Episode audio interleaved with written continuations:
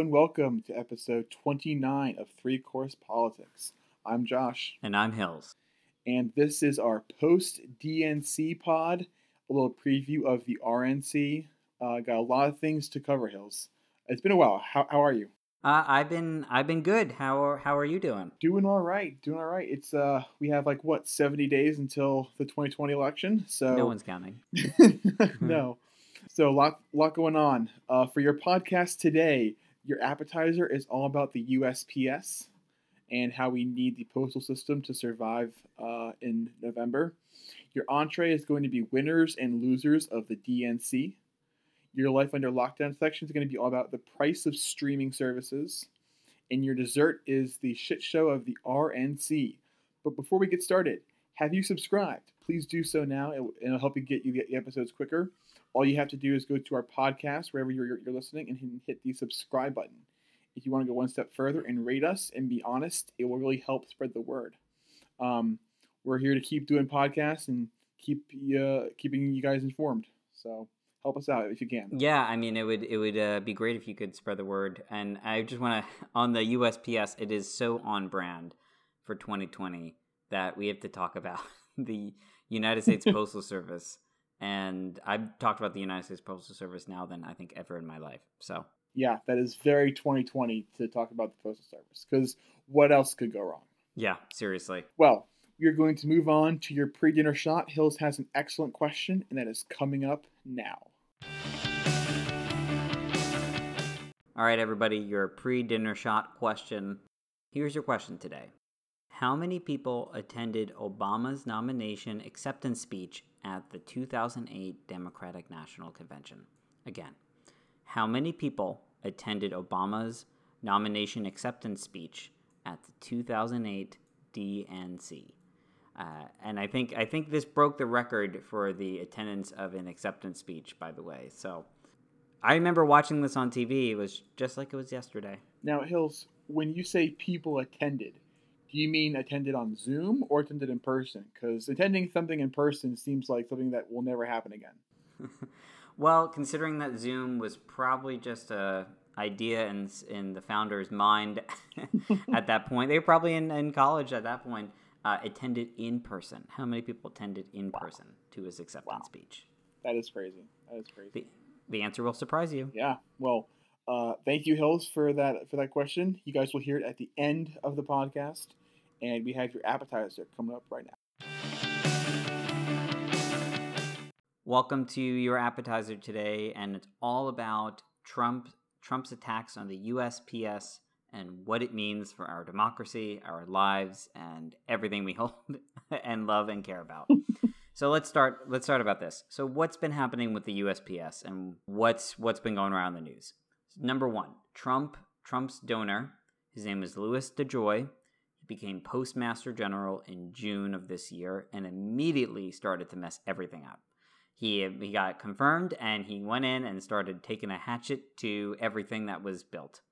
He's removed many sorting machines, high volume envelope sorters from facilities around the country, notably in Michigan, Florida, and various corners of the Northeast.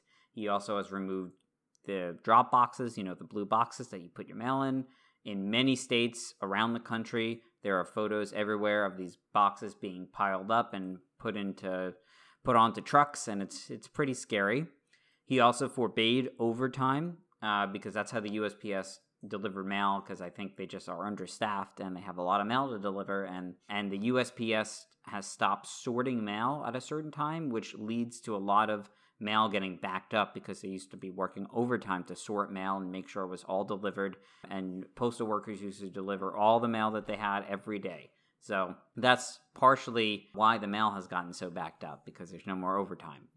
DeJoy came out last week under a ton of pressure from Democrats and Republicans, surprise, surprise, and said overtime will be, quote, approved as needed, unquote, and all changes will be stopped ahead of the November election. He also said that he will commit to delivering election mail like high, high priority, but he's not undoing any of the changes. he's keeping all the changes. He came in, changed everything, people didn't like it, and said, I'll stop now, but I'm not going to change anything back. DeJoy has assured Americans that the post office can handle all mail in ballots. this is coming after 40 postmasters in 46 states said to the governors and the secretaries of states that they could not assure mail would be delivered in time for the election. So, lots of backtracking here. The Senate held a hearing with him on Friday, and the House is holding one today on Monday, the 24th, and the House voted to give the Postal Service $25 billion on Saturday, although it's probably not likely to be approved by the Senate. So that's where that's what happened so far. Josh, you want to add your thoughts there? Yeah, um, you know, it's crazy when you think about the post office, which has a 91% approval rating amongst Americans.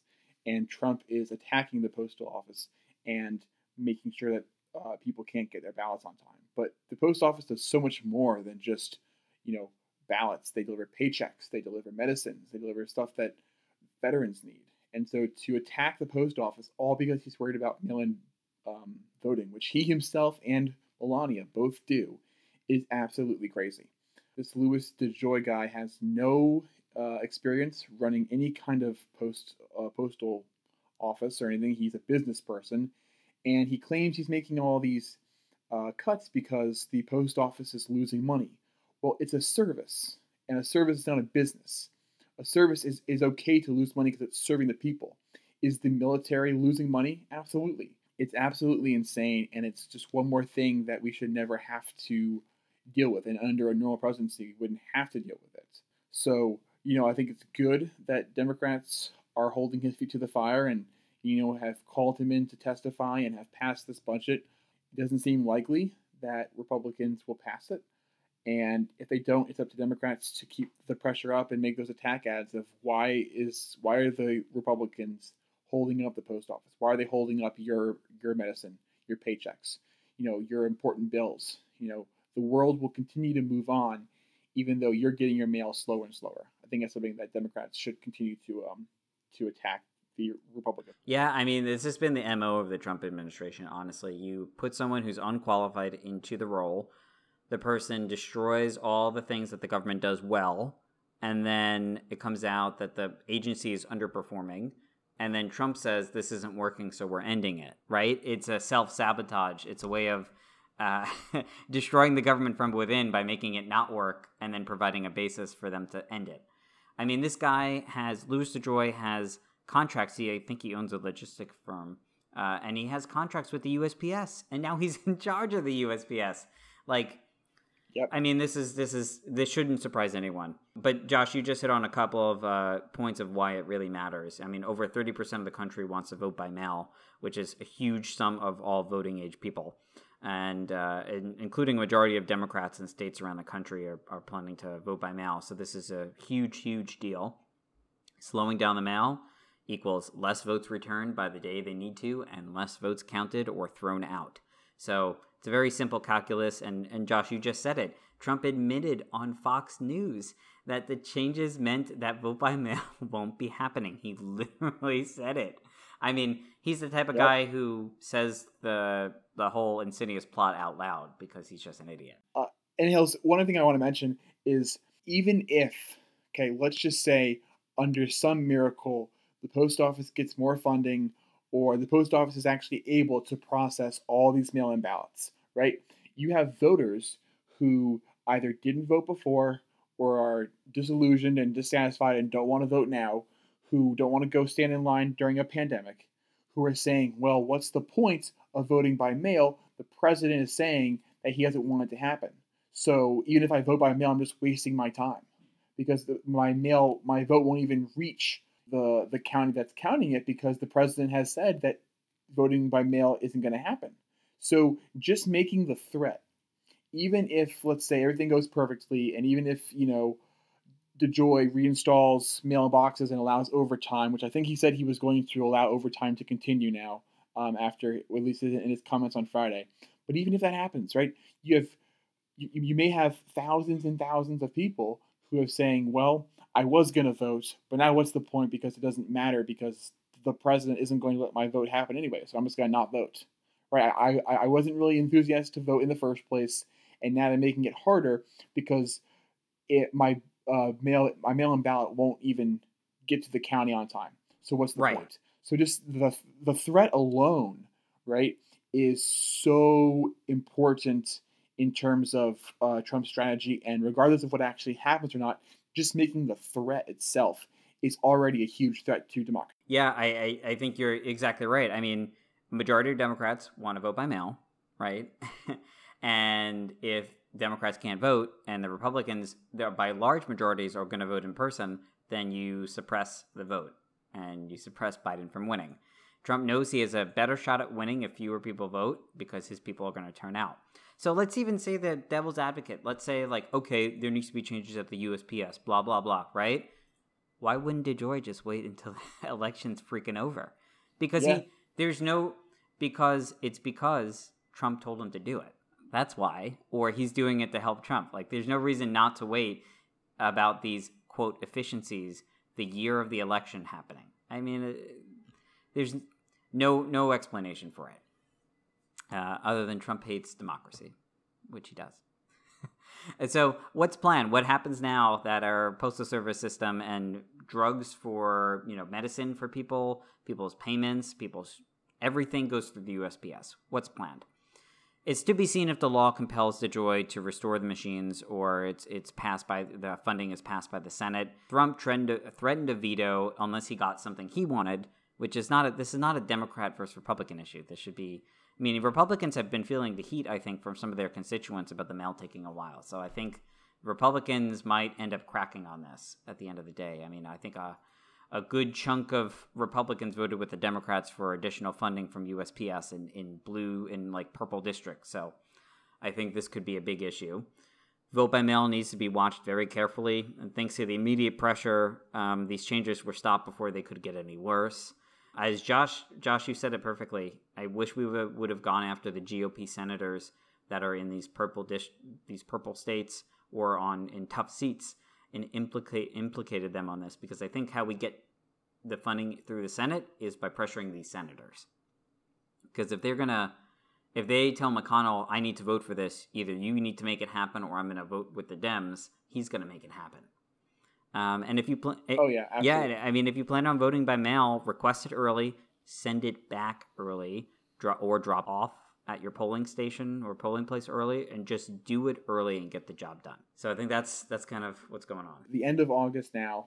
Now is a great time. It doesn't take very long at all. Now is a great time to request to request your your mail-in ballot. And as soon as you get it, fill it out. It takes maybe two minutes, and then drop it off. And by dropping it off early, you make it so the post office is not having to deal with getting millions and millions of ballots, you know, right on election day. Um, or if you don't want to drop it off er, uh, uh, early, then you can drive it to um, your polling site. Um, is the place that you can drop it off. You can drop it off in, in one of those drop boxes if you still have one in your county. Um, and if voting by mail is not for you, then do uh, in person early voting, right? Try and limit how long those lines are on uh, election day. One other thing that Hills, I think we should talk about here is quickly is that there is a very real chance that on November 3rd, we will not know who the winner is because mail in ballots take a long time to count, especially if everyone's sending them in a couple days before the election or on the or on the day of the election.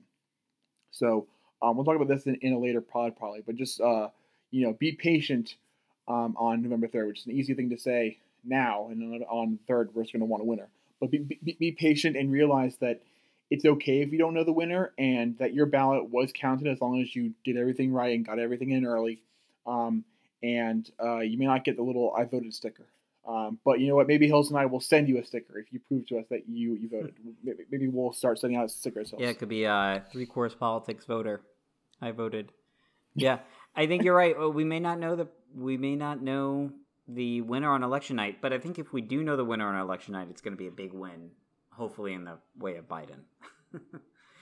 yeah, that that would be terrible. God willing, that'd be freaking terrible. uh, save the USPS and uh, make sure your legislators, whoever they are, uh, know that you want to save the USPS and make sure they know. That's all we could do. Yep, absolutely. Well, with this, uh, I know you have been waiting for the winners and losers of the DNC, and you're going to be hearing about that right now. So here is your entree. We're going to talk about the winners and the losers of the 2020 Democrat National Convention. So the convention was held last week, and Hills and I watched every minute of it and loved about 99% of it. Uh, and so we're going to take you through who we think the winners and the losers are of the convention. So the first primary winner that we want to talk about is Joe Biden. I think even before building up to his speech, you got the sense from everybody that Joe Biden is a kind and decent person, and decency and character matter in the 2020 election. Um, everyone had only really nice things to say about him. Um, they made the case not only for why Donald Trump cannot be president, but also why Joe Biden should be president. His speech was the best speech that I have ever seen from him. Um, he was presidential. The tone was right. Um, this, I think, the length of the speech he was like 25 minutes, and it was half of what Hillary spoke for um, in 2016. I think that's what you know. We we're on technology so much these days that I don't think we have time or the attention span for a 50 minute speech. I think a quick 20, 25 minutes, and I'm just going to lay it out for you. And I like that Joe Biden was, he kind of treated that as a presidential address from the Oval Office. It struck the right tone, talked about what he was going to do, and why Trump uh, is too dangerous to be left in office. And I love that he didn't mention Trump by name. We all know who Joe Biden's talking about when he says the president or this president, but not saying President Trump or Mr. Trump or Donald Trump, I think uh, really is a very, very powerful tool. And I'm glad that he did it that way. Um, Hills, do you have any thoughts about Joe Biden? Yeah, he's the definite winner of the, the convention this year. I mean, what a what a way to um, he was vice president and now he's the presidential nominee. And I think you're you're right on his speech. I really liked the light versus dark imagery. I thought he was very clear. He was consistent. You knew and you felt that he meant it. He wasn't just delivering a speech. He like really right. meant what he was saying. And uh, there were lots of really great bios on him. It, you really got to know who Joe Biden was, which I think has improved his favorability rating. But the whole convention was about Joe Biden, and and he's the nominee now. And I think we saw a preview of what he's going to be campaigning about in his speech. He he listed four key areas, which was climate change, the coronavirus, jobs, and racial justice. And I think he's going to center his presidency on those four key things. So I think we're going to be hearing more about this. But look, this was Joe Biden's convention in a really weird year. And he this and he delivered it. And on the on the short speech, it'd be it's amazing to to I'm sure the 52 minutes was some of like the stop, the stopping and the cheering and the chanting, uh, which I think is fun. But also, you know, we don't need 52 minute speeches anymore. No, we don't. And you know, it was I, I think uh, he did a nice job Biden did of uh, we'll we'll get to Trump in a second in the dessert, but Biden let each person kind of have their moment and didn't try to outshine the other person because he knows that you know we're all in this together and and um, everyone is going to play a role. So I like that everyone had their own separate time to kind of own the spotlight. So I think big win for Biden coming out of it. There was a poll that came out yesterday that saw his his favorability go up ten points. Um, now we have yet to see a poll that will show that Biden is has expanded his lead. His lead has remained pretty consistent, but if his favorability goes up, people will feel better about voting for him. So that is a huge win, I think, that you mentioned, Hills, uh, through the DNC. Um, but who was another winner out of the DNC, Hills? Well, if we have number one being Joe Biden, number two was Kamala Harris, right? So this was Kamala's big chance on the national stage. Of course, she ran in the primaries for president, but now she's the VP pick. She accepted her nomination, and we got to know more about who Kamala was on a really big stage. And she followed Obama in terms of the speeches, and Obama is probably the toughest act you'll ever you'll ever follow. but I think she really did what she needed to do. She needed to introduce herself. She needed to share her story. She needed to attack Trump and she needed to support Joe. And I think her speech, while it was nothing that I think we are I'm repeating in my head just because of all the different speeches that were there. She she was strong, she introduced herself, she was poised. I think it was everything you can want from a vice presidential pick, and especially being the historic nature of her candidacy, she delivered it thoughtfully and empathetically and honestly she established herself as a presence as the running mate of Joe Biden. So for Kamala Harris, I don't know what more you can do to have a really great convention than she did. Yeah, I think, you know, part of the moment was simple fact that here we have nominating uh, the first African American, first Asian American woman as a vice presidential candidate. That just the history in that is already is already so big. It's already a win, right?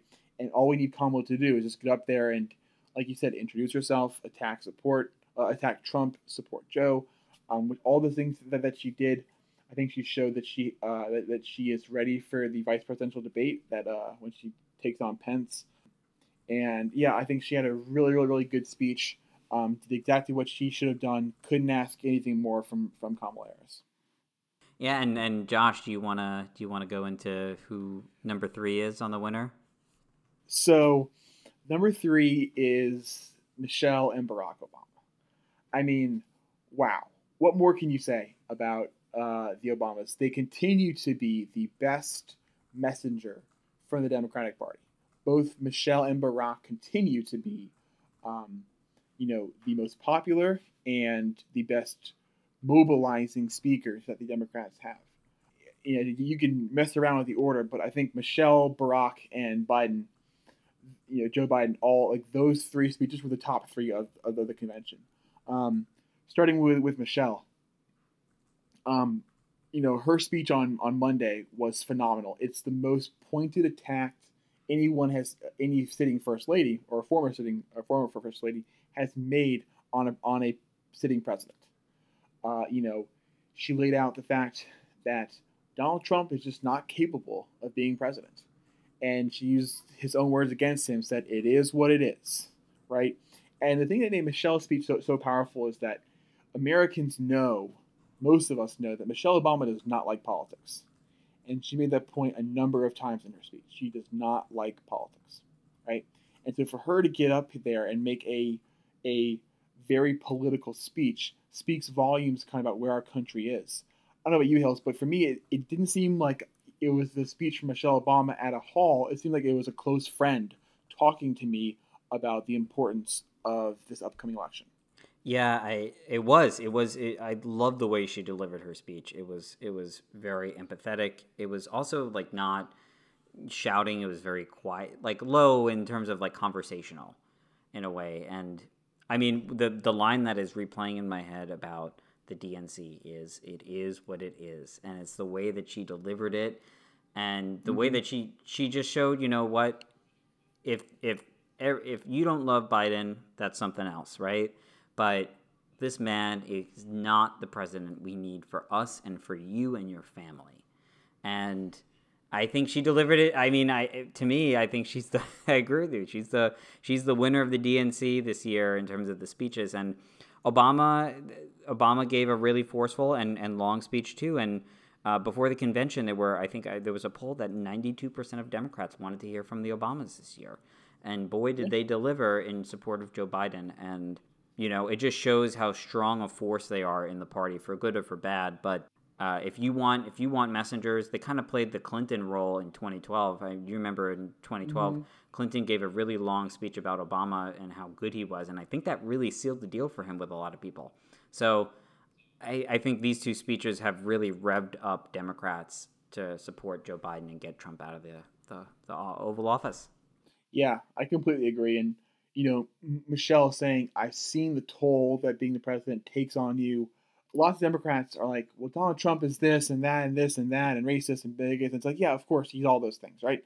But Michelle Obama making the point that he he actually cannot do any better than than what he's doing now is a huge point, and and Barack picked up on it. You know, you know, I think I love that Barack started by saying, "I had no, I you know, I, I knew that my predecessor was not going to keep all the policies that I, you know, uh, initiated." but I, I, I had hoped that he would at least rise up to or show some level of interest in being the president. And he hasn't done it because he can't do it. I think that point the Obama's making of not only is Donald Trump not doing this, he's actually incapable of doing this. Like he cannot do the job needed. Uh, I think drives home the point that look, there's no point in giving Trump four more years because he can't do it. So giving him an extra four years is not going to suddenly improve. He's not going to all of a sudden become presidential. That was a big thing in 2016 of is this the moment that Trump became presidential? And each and every time it's no, it's not, because he can't do it. And the Obamas drove that point home, right? Don't vote for Trump. Not only is he all these horrible things, but he will never be the kind of president that you hope that he would be, that you think he might be. He will never be that president. We have to vote for, for, for someone else. We have to vote for Joe Biden. Their speech was phenomenal. I watched Obama's speech again. I watched Obama's speech again, and I watched some certain parts of Michelle's speech again as well, and they really connected on an emotional level, which I think if you're if you're doing a virtual program like the DNC, you need to connect with people on an emotional level when they're sitting on their couches, and I mean, mission accomplished for both of them. yeah, two two small things before we get to the next thing. One is Obama made a great point about, uh, I should say, Barack made a great point about democracy is literally on the line in 2020, and you know he understands if you're if you're upset or you're sick with politics, but you have to actually vote. And he went through all the hardships that previous people have gone through, especially African Americans. And if they were able to still get out and vote, then you can do the same. I think that was a really good point. The second thing is uh, Obama, you know, he, he gave this the backdrop of his speech was he was at the Museum for the American Revolution. He had a big Constitution, right? in mm-hmm. like in mm-hmm. the, the mm-hmm. background, mm-hmm. which I think kind of plays into you know Trump doesn't know what he's doing. You know, here's the Constitution, and then as he's done so many times, he just like looks right into the camera and just spoke to us. And you know, I think he got a little emotional at times, but I mean, this means a lot to him. You know, this is the state of democracy, and Obama's always been about what can you do and the power that you have. Um, I think he was really trying to energize those voters that came out for him in, in 2008 and 2012 to come out one, one more time for, for Joe Biden. So, um, really well done by the Obamas. Um, we can move on though, Hills, to the next winner. Can't can't really follow up after the Obamas, but I think the winner, the fourth winner of the DNC is the DNC itself, the the planning committee. I mean, they put on a fantastic show during COVID. You only had a few instances of this before. We had that concert back in March or April with all these that was organized where you had live music. But I think honestly, if you're doing a virtual convention, I do not know how you can do it better than the DNC. Of course, people may know not love every single segment, but there were times where I got emotional from the segments they had. I mean, these were real people's stories about the way that the Trump administration impacted impacted them and their their families. I mean, the the the daughter of the man who died of coronavirus because he was a Trump supporter and didn't believe the science just it, it hit me and uh, of course the the viral now the now viral video of um, Brayden the the young boy in New Hampshire who had a stutter who Joe Biden helped. I mean, these are real people with real stories, and I think the DNC did a really good job mixing the speeches with the segments. I also really enjoyed the roll call. I thought the roll call, I thought it was really good. It was really upbeat. It was fun. Everyone in different locations. Um, even though some of the, the videos were better than others, I mean, I thought it was a really good time to show America that you know what, at this point we we're all separate, but we actually are together and we're all in this together. So in terms of planning, and you had everyone in the right places at the right time. You had no real snafus in terms of that I watched on TV. Um, everyone basically, I mean, some people started before they actually really should have started, but that that's a small thing. I don't think you could have done a better convention the way they did it. So kudos to the DNC team. Josh, what are your thoughts on that? Yeah, absolutely you know, I think one thing that did not work, and I'm glad they kind of did away with this after the first after the first uh, night, was people standing at, at a podium. I don't think worked too well, and so I'm glad that the Democrats made the change to instead of being at, at a podium and talking very stiff, to actually go ahead and sit down in your living room, sit down on a couch, and, and make the point that way. I think was a really nice touch. There was a talk of whether we'll go back to the old conventions, you know, uh, quote unquote. And I don't know if we will or not. Uh, we, we probably will. There's just so much television money and ratings involved in old conventions. But um, things that you mentioned, Hills, the roll call we should keep, the bringing in people uh, like uh, the, the real people who have been affected by this president. We should keep those people in there. These short little videos, these montages, keep those in there. There are things in there that, that were very popular that we should keep moving forward. Yeah, and I, I think conventions in the the future are probably going to be some blended type of they're probably going to keep some of the, the aspects of gathering people in, in person because a speech is always so much better when you have people reacting to it. But I think I think some of the digital format definitely worked, and I think going forward from now on, we're going to see a more of a blended type of thing where you have more digital shorts, digital pieces, and less speeches for the entire night. I, I think it worked yeah. for them this way. Do you want to go the the last winner of the DNC? Yes. So the last winner of the DNC was diversity. There was lots of diversity amongst the people who were interviewed, uh, the people who spoke, people uh, who hosted. Kerry Washington, people who kind of like hosted that that, that whole um, and they kind of ran as the moderators. The issues that were talked about. I mean, they talked about every issue possible. Uh, there was something in there for everybody, and they had real people connect to the issues and how it affected them. Um, and also, this is one of the first times, or maybe the first time, that I can imagine that the women actually had more speaking time than the men. Right, the number of of women speakers who spoke, um, number of, women who were interviewed about how this uh, president has affected them. There was just so much diversity, and it's not something that the RNC can match because they don't have as wide of a, of a party as the Democrats do. So diversity was a huge winner, and it it is good that it was a winner for the, the Democrats. Yeah, I mean, eh, you you saw America. You had indigenous Americans. You had black, white, every color you can, every color and every creed you could probably think of, except. Yeah, I mean, I don't think Muslims got a prominent speaking role, but still, that's you, true. You, but you still had like they were they were multiple different people of different backgrounds in videos all the time. They made sure. I remember there was a segment on local legislators, right, local and state legislators, and they were black, white, they were brown, um, people of color, every sort of uh, women, men. I mean, it was really, it really looked like America. And I thought it was really good. I tried to be as inclusive, inclusive as possible when you have a purely digital convention. And I think in the future, obviously, I think the DNC should will will and should allow more time speaking time um, our people of color as well. But I think if if you're looking for a comparison between what the Democrats have done and what the Republicans are about to do, I mean, you actually have leaders in the Democratic Party who are people of color, and the people that you're probably going to see in the RNC are just they're one or two of them out of a mix of all whites, white people. I mean, yeah, I, I think the diversity was a really strong showing for Democrats, and I think they really tried to do as best as they could. So that's a big winner for the convention. Hills, why don't you go into who the first loser was uh, in the DNC? Well, loser at the convention. loser number one is the biggest loser of them all, which is Trump.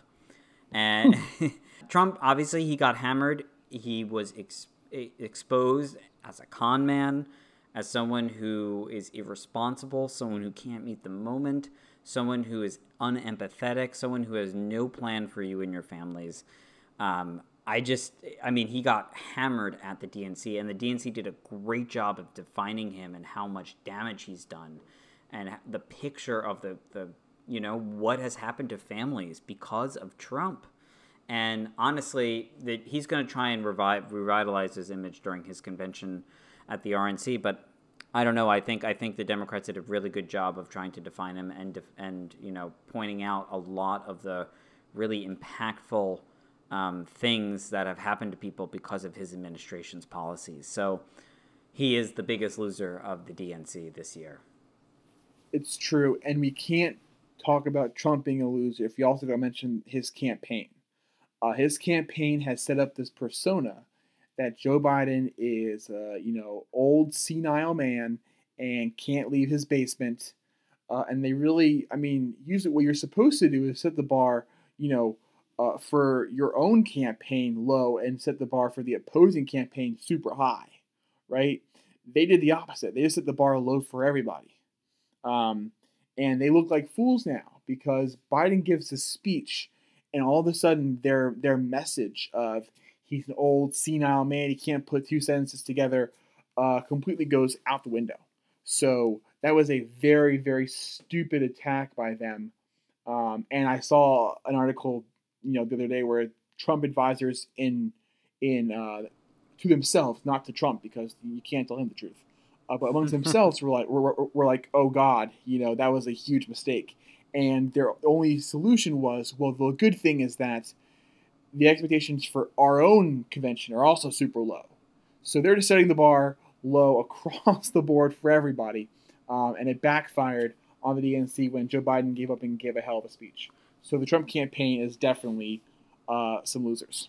I think the bar is kind of high for the RNC. I mean, if you can't produce something almost as good as the DNC, everyone's going to say that the RNC was terrible. I mean, they're going to say it was it wasn't produced well. I think the DNC did yeah. a really smart thing by going first and really spending time on this. So uh, I totally agree with you. I, I I'm waiting to see how the RNC even comes close to the DNC in terms of their formatting and their digital shorts and everything. The third loser of the DNC, which I think we kind of agree on, are progressives, kind of. So let let me explain about that. Progressives obviously didn't didn't lose because Joe Biden is coming has a compromised platform. Uh, he came with Bernie Sanders supporters, and he's supporting a lot of progressive things. His platform's actually one of the, the most progressive, if not the pro- most progressive, in the history of Democratic platforms. However, some losers. I mean, this was Joe Biden is head of the party. I mean, AOC got a one-minute speaking slot where she nominated Bernie Sanders instead of a speaking slot, kind of like John Kasich, who had at least a few minutes of speaking time. So uh, it was definitely an intentional moment there. I can't say it was a good or bad thing, but probably was a bad thing if people who are. I, I think there probably should have been more time for progressives at the DNC, although they tried their best on, for some people. Bernie had a big role in the convention and gave a great speech, and Kamala is a progressive, but still, I mean, you definitely didn't have as many progressive politicians speaking during the DNC as as maybe some other folks have gotten time, which that's why I say kind of, because they were certainly included at the DNC, but they weren't given a prominent role, which could be in, probably intentional to, to try and defend themselves against the Trump narrative that Biden is a puppet of Bernie Sanders, which is just stupid. Yeah, uh, I think that's absolutely right on. Progressives might feel a little bit slighted um, after the DNC. Uh, the last loser is a bit controversial for people, so before you rage tweet at us, just, you know, hear me out. I think Bill Clinton comes off as um, a loser in the convention. And let me start by saying that Hillary, I thought, gave a really good speech. Um, her speech was very concise, it was good. Uh, I talked about 2016. She gave a really good speech. But the Clintons themselves are such a polarizing figure. People either love them or they hate them. And as we saw in 2016, more people tend to hate them and would prefer to vote third party or vote for, for, for Trump, despite her winning the popular vote. But party now is more diverse. It's more uh, Af- led by African Americans and minorities. It's more led by females, which is great. That's the way it should be. But that, that's different than when he was in office in 92 and 96.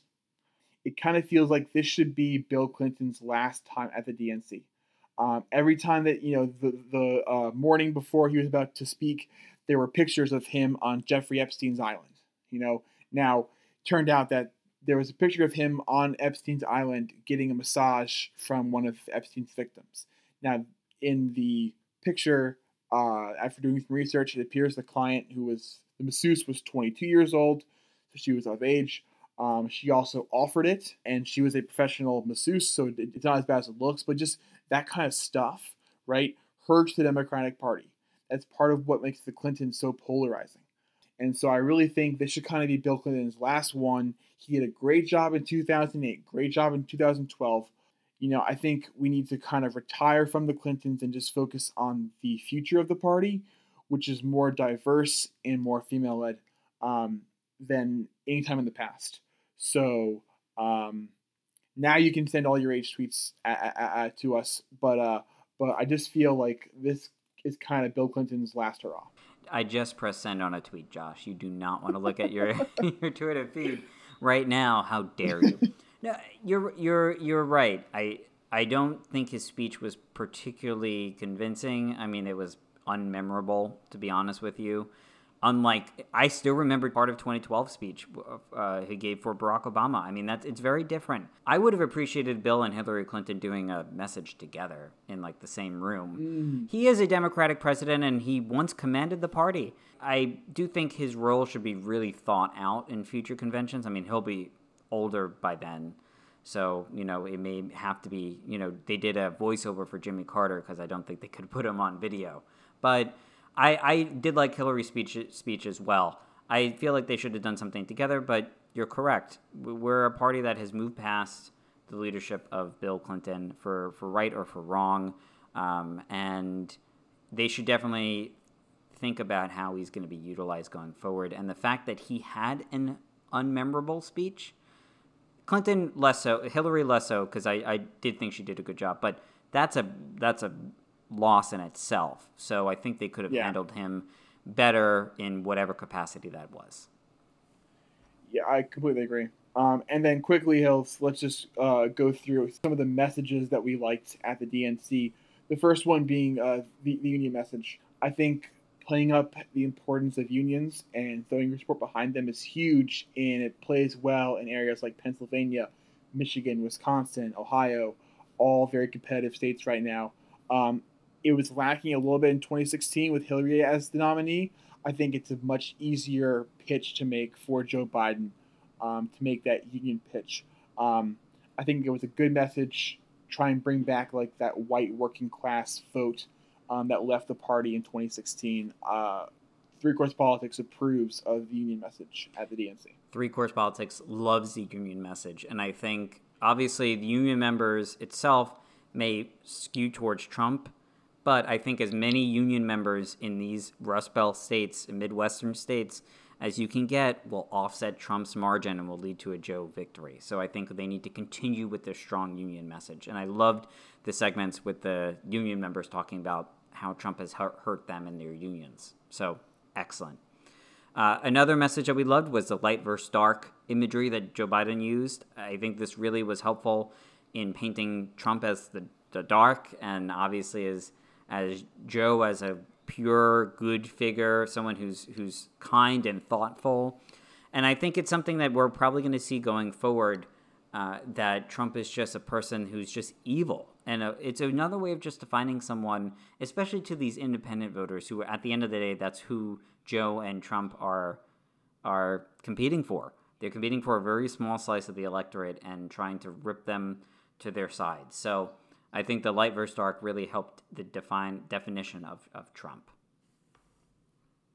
Yeah, absolutely. I think that light versus dark is, is, is, is huge. The third message is the real Joe with real people. All the personal stories. The boy who had the stutter, the woman who met Joe in the elevator, um, whether he had conversations with people via Zoom about police brutality, the healthcare crisis, the uh, economic crisis, hearing from someone like Ady Barkan, right? There are so many real stories that I think tugged at the heartstrings of people, and I think that's something that we should continue with moving forward. It's the strength of Biden's, the empathy he has, the ability to care for others, um, and how he just interacts and and uh, helps out ordinary people. I think is huge, and we give two big thumbs up of showing Joe Biden interacting with real people who are affected by the choice of this president. Yeah, I thought those were the best moments, honestly, of the the can the DNC because Trump doesn't have those moments at all. and the last message we really liked was reframing Trump's action actions to show the destruction he's had. The, this is really simple and something that Democrats have not done over the past four years, but I'm glad that came up in the DNC. The the the young lady whose father died, the impacts that the and Joe Biden mentioned this in his speech. The payroll tax cut was really a way to defund Social Security and Medicare. Easy message for seniors in Florida and seniors everywhere. Very easy message because, and as as Trump will say, this is just a temporary tax cut. Seniors know what this is, and they're not going to like it one bit. You know, whether it was the farmers with trade wars with China, former Trump supporters saying they were wrong and made a mistake these are really good messages to show to people that, hey, no matter what you see on Fox News or anything else, people are hurting because of Trump. He's becoming, he's a bad president with bad policies. Elect Joe Biden, he will help fix this. I mean, if you're going to underscore impact, this is the way to do it. You know, there was talking about um, the woman whose father died that you mentioned earlier, Hills. You know, there were farmers talking about trade wars with China. And I really, having former Trump supporters, even people who were in the military, who said, I was wrong. I made a mistake. voting for Trump. I will not make that mistake again. I'm going to be voting for Joe Biden. I think it's huge. You know, I think that's that's all important stuff, and like you said, just showing that his actions have consequences. Yeah, I, I think uh, those are the losers and the winners from the the DNC. Uh, more positives, I think, than than uh, negatives. You have your life under lockdown section coming up next. This session is all about streaming services. As some of you may or may not know, uh, Disney remake of Mulan is uh, it was supposed to appear in theaters, but given COVID nineteen, it is going to be on Disney Plus, and you can pay a premiere fee of thirty dollars to watch the movie as many times as you want. So, Hills, are you going to pay thirty dollars to watch Mulan? Uh, the answer is no. but see, Josh, I have Disney Plus. So do I need to pay an additional thirty dollars to watch Mulan? You sure do. Even if I bought the service of Disney Plus. Yep. But thirty dollars is more than I would pay to go to the movies to see it. True, but if you factor in like popcorn and like drinks, and maybe you want to see it in, in, in IMAX, you know, and so um, and, and I don't know. Two... You need to get like four popcorns. you need to like your ticket is what going to be like below twelve dollars, twelve to fifteen dollars, maybe closer to twenty. You need to buy like a big popcorn and like a small drink to get close to thirty. I don't know. Drinks drinks at my house are free. but what if you are taking that special someone to go see Mulan and you're paying for their ticket? Mm. And hmm. you and and if they're to date, they're gonna want popcorn you know, so you're gonna break even essentially. I, I'm just. So you're kidding. telling think, me this is a good deal. You're telling um, Josh. Do you work for the Mulan movie? Uh, I work for the Trump campaign, and let me tell you, the art of the deal says it's a good deal. so it's probably a bad deal. it's probably a terrible deal. Um, Hills, I know that you had a gripe about HBO Max, though. I do. I do have a gripe about HBO Max. Um, I mean, HBO Max. I've was looking at signing up for it because it's got really cool content there. But it's like twenty seven dollars or something. It's insane. And also, I think they've like had a bit of a snafu with all their other streaming services like Go and Now and all that stuff. But HBO Max is like, oh, I'm sorry, it's four, it's fifteen dollars a month. I was wrong about the initial price. Fifteen dollars a month though, you're paying for Hulu at four ninety nine Netflix is about the same price, but even Disney is six ninety nine. This is double the price for all of it. I mean, I don't know. It seems very excessive, and uh, I have a feeling they're going to bring their price down. So here's here's what's crazy to me is I have HBO, I have the subscription through my TV, um, so I'm, I'm able to stream things on HBO Go, and I wasn't going to get HBO Max because I agree paying extra is just ridiculous on July 31st, I got a notification on HBO Go that said, We are ending the HBO Go service. Uh, switch over to HBO Max for free. And it was three steps it was download the app, sign in, and then watch the content. So I, I've had to pay nothing for HBO Max. But you technically already pay for it through your subscription. I did, but my subscription is, is not $15. Mm. So everyone go get cable, get a subscription to HBO and then you'll get HBO Max for free. Also, there you go. I have one more gripe. Peacock, which is NBC's uh, streaming service, I wish it would come on Roku. It's currently on limited platforms right now, but we have really? it, and I would love to watch it if it's on Roku. I think they're they're negotiating currently, but I hope they negotiate quicker. Because Peacock is free, isn't it? It is free, but we have the version um, where there's no ads. So Okay. But it is free, but you probably have to watch a lot of ads. All right. Well, that has been your life under lockdown because let's be honest, there's not much to do besides watch uh, TV. Maybe you'll rent Mulan when it comes out. Maybe you'll get HBO Max. But uh, we will check in with you guys uh, in our next pod.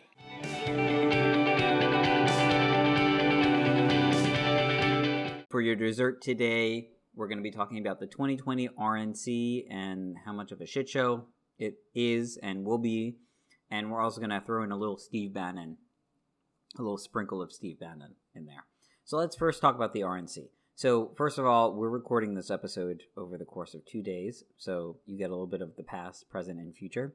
So, uh, we watched, we maybe watched some clips of night one of the RNC. It featured speakers like Donald Trump Jr., Donald Trump, uh, Nikki Haley, Tim Scott, Matt Gaetz, Kimberly Guilfoyle, lots of other conservative figures like Charlie Kirk, who opened the convention. Night one, I didn't watch all of it because I didn't want my blood pressure to rise. But of course, we have a me- very memorable speech by Kimberly Guilfoyle, who basically shouted into the the microphone and made it seem like she was a dictator somehow. I got very fascist vibes from her. That is juxtaposed with really good speeches, at least reportedly, from Tim Scott, who's senator from South Carolina and the only black senator, Republican black senator of the GOP, and um, Nikki Haley, who was uh, ambassador to the UN and former governor of South Carolina, who gave really good, I think, really solid speeches in terms of they're Republican politicians more conventional wise, and they're trying to position themselves for 2024 likely. Josh, what do you think Yeah, about night um, one? You know, I think night one was certainly very, very different from the DNC night one. Um, you know, I also did not watch a whole lot of it because I didn't want my blood pressure to go through the roof. But you know, I think something that is is funny about um, the RNC is that every single night features multiple people with the last name Trump speaking uh, and having primary speaking roles, and that's a little bit different from the uh, the, the the DNC. I think uh, both Nikki Haley and Tim Scott are normal Republicans, and they're able to give a more normal speech. From what I heard and was reading, it seems as though Tim Scott and Nikki Haley both did a very good job, but that does not doesn't balance out the crazy stuff that uh, Don Jr. said. I mean, Don Jr. was up there talking about how the Biden campaign is against freedom of religion and freedom of thought and freedom of speech because they're allowing riots in the street. just, you know, just just full of Right. lies. So. What do you say? They you can't go to your church, you can't go and pray. They want to forbid you from going to pray in your church, but you can go out and riot in the streets. Okay, please. First of all, one of you can.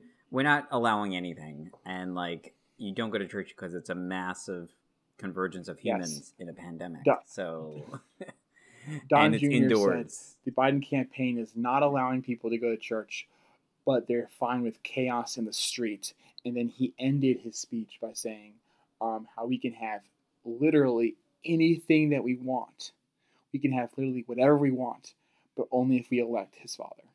Only if we put our faith in one man to rule us, right? That's what a democracy is, isn't it? Right? Uh, Put your hopes in. He will make it possible for us, Josh, leader Trump. But Josh, you're right. So the, the RNC night one has shown that if the and we're we're going to go through what nights two, three, and four look like according to their schedules. But I mean, it's it's basically the Trump show. This is not a political party anymore. It's the Trump party, and uh, I think I think it's really concerning. If I was a Republican, I mean, even I loved Obama and I I like Biden and I you know, too, but it's not the Obama and Biden party. They have a party platform. You just look at the roll call. The roll call was all white men essentially for the Republicans. Meanwhile, you had really good imagery from the Democrats of like people who look like real people, and you just have old white men for the Republicans. Uh, we can take you through a little bit of what the schedule looks like. So for tonight, which is Tuesday, um, you have Melania Trump, uh, you have Secretary of State Mike Pompeo, you have Senator Rand Paul, you have Iowa Governor Kim Reynolds, and then you have Eric Trump and Tiffany Trump. So That's just that, that's perfect. Everyone named Trump. Uh, on Wednesday, you've got Mike Pence, Joni Ernst, Marsha Blackburn, the governor of South Dakota, Kristi Noem, um, and then Kellyanne Conway is supposed to make some kind of speech, and then you have Laura Trump. So that's great. Um, you know, that's what you want. And then Thursday the, is a big day. That's when Trump himself will officially give his big speech, although he's supposed to appear every single day. You also have Mitch McConnell, Tom Car- Tom Cotton, Kevin McCarthy, Ivanka Trump, Ben Carson. You know, I mean, this like, like you said, Hills. It's it's the Trump show, and they're going to spend the whole time trying to convince you not only um, they're really just going to try to convince you that Biden is bad, and they won't put out a plan for the future, but to say we have to have law and order, we have to have freedom, and that is what Trump will give you. There's there's no policy, there's no message there. It's all just Biden is bad, Trump believes in. Yeah, and you look at this, uh, you know, the schedule. It's like a motley crew of the worst people in the Republican Party. The, the all the speakers here have either yeah. gone to bat for Trump or placed their careers on Trump, and that's why they're speaking. Like Elise Stefanik and Lee Zeldin of both of New York and different types, they were out in front during the impeachment hearings because they wanted national profile for Trump, and that's why they're getting a speaking slot. I mean, just it's uh, honestly, if this was a nightmare, I don't know how you can make it worse. it's a little surprising that Marco Rubio and Ted Cruz are not supposed to speak. Yeah, especially since they both have been going to bat for Trump for quite some time, and, and Marco Rubio is on the head of the Senate Intelligence Committee now, so maybe that's why he decided not to. Oh, so so good of him. So he holds the spine up when it's about speaking at a convention. So the other thing we should talk about is that while the RNC is going on, the Democrats are doing something. Uh, they are going to be buying up huge ad blocks in these swing states. Uh, so every time there's a commercial before, after, or during, you know, there will be a Biden ad or a DNC ad or something. And they're also going to have virtual grassroots campaign rallies at, at the same time. And ho- maybe Biden can even use uh, when Trump speaks to uh, have a little bit of a fundraiser, uh, raise some money. The other thing I want to say, Hills, about the RNC before you get to Steve Bannon is that what I watched last night, it wasn't, I watched on CNN, it wasn't a continuous event, right? You would have a speech, like Don Jr. speaks, then you cut back to the CNN panel and they talk for five minutes. And okay, here, here, here comes Tim Scott. Tim Scott speaks. Cut back to the, the panel when he's done. There was so much back and forth in the panel. It, it, it was it was very choppy, right? Um, the, the, the DNC maybe they had one little commercial break at around the 10 o'clock, right before prime time started. But you have people tuning in, right? The, the general audience tuning in at 10 o'clock to the main channels. That's when prime time is for all the speeches. And it's so choppy. You've got a speech for 10 minutes, and now we're going to go to the panel. No one wants to hear what Wolf Blitzer has to say. No offense to Wolf Blitzer. No one wants to hear what Wolf Blitzer has to say about analyzing Don Jr.'s speak, speech.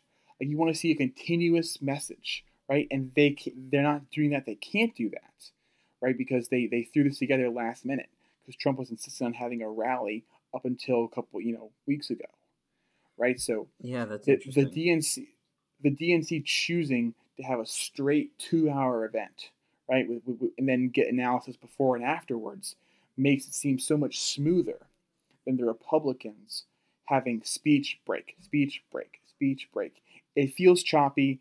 It doesn't feel like it is uh, as well done as the DNC. Yeah, I'm wondering. Like, I didn't watch it. You know, I, again, I didn't watch any of it. I wonder if it's um, some of it was like CNN just cutting back during some some of the videos, but they didn't do that for the DNC. They only did it like once in a while for the DNC, so I'm I, it must be like a commercial break because they didn't have the content there. Right. Well, and so Trump insisted on having everyone do a live speech because Michelle, you know, he hit Michelle for doing like, like a pre-recorded speech, right? And with a live speech, speaking in, they're all speaking in D.C. You have them walk out, they give their speech, and they walk back, and then there's a, there, there, there's a break, right? They have to get the next speaker up there, and they have to have their speech ready, and it, it, it, it's very very choppy, right? They don't have little, they don't have a ton from what I saw last night of little like video clips. They have like one or two, but not a lot, right? And it just shows how rushed this convention is. And the production value, I mean, one of the questions we had, and we said this in this episode, is how are the Republicans going to compete with the Democrats on the convention? And the answer is they're not. They're just gonna just gonna do it their way. It seems like. So, if you if anyone wants a good laugh, or if they want to get scared, or you know feel inspired to vote for Joe Biden, please watch Kimberly Guilfoyle's speech, and you will be a Biden supporter before you know it. The best is yet to come. Uh, uh, one last thing I want to we want to leave listeners with is about Steve Bannon. You know the the criminal mastermind of the right wing and you know very racist guy who helped Trump go to victory and loves white nationalist movements. Steve Bannon got arrested. He got arrested on a yacht by the Postal Authority, which I didn't know they had agents on the Postal Service, for embezzling money for a fund called We Build the Wall, which was a private effort to su- supplement the federal government's efforts to build a wall with Mexico. They arrested him on the yacht he used from the money they fundraised for for the wall. So he they were embezzling money. So the guy was taking money from Trump's base to fund his own ego and now is arrested and in jail.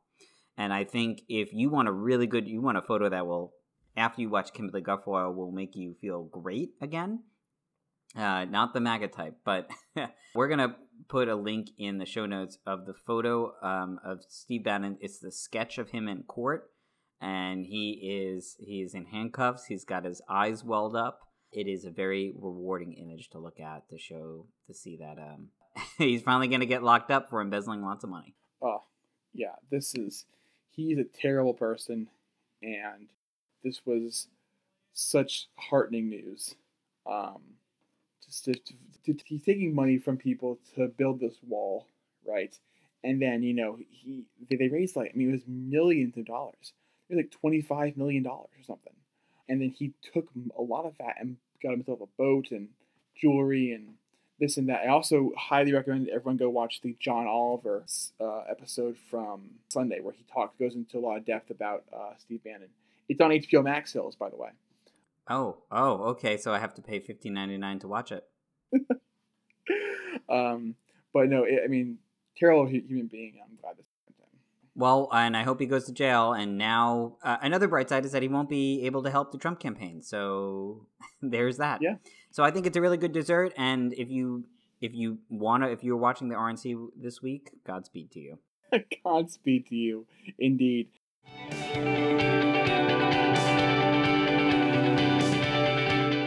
Hello, everyone, and uh, we're going to give you the answer to your pre dinner shot. So, again, the question was how many people attended Obama's nomination acceptance speech at the 2008 Democratic National Convention?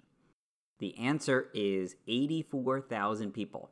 If you remember this, Obama held his acceptance speech at the home of the Denver Broncos in the, the, their football stadium to accommodate the amount of interest people wanted to, to have in the first black man accepting the nomination for the Democratic Party. 84,000 people were in, were in attendance that day. I remember watching it on TV. The whole stadium was packed. So that's the biggest uh, the biggest attendance for an acceptance speech ever. Although Hills, I have to say, uh, 84,000 people. They weren't wearing masks. There was no social distancing. Uh, I think Obama doesn't care about the coronavirus. Uh, I think so too. I think he made the coronavirus at the 2008 speech there it is. In 2008, Obama conspired with, with Q from QAnon and, and, and China to create this virus that he was that he was going to put out right in 2020 to hurt Trump. There it is. Hills, we solved the case. We solved jo- the case. Would you? It's called Corona Gate. Corona Gate. I wish a, I wish I didn't have to know who Dr. Fauci was. I wish I didn't know yeah. who he was, honestly. I know, I know. Let that man live a quiet life and just peacefully save people. Sadly, Trump won't let that happen. Um, Hills, anything else before we go?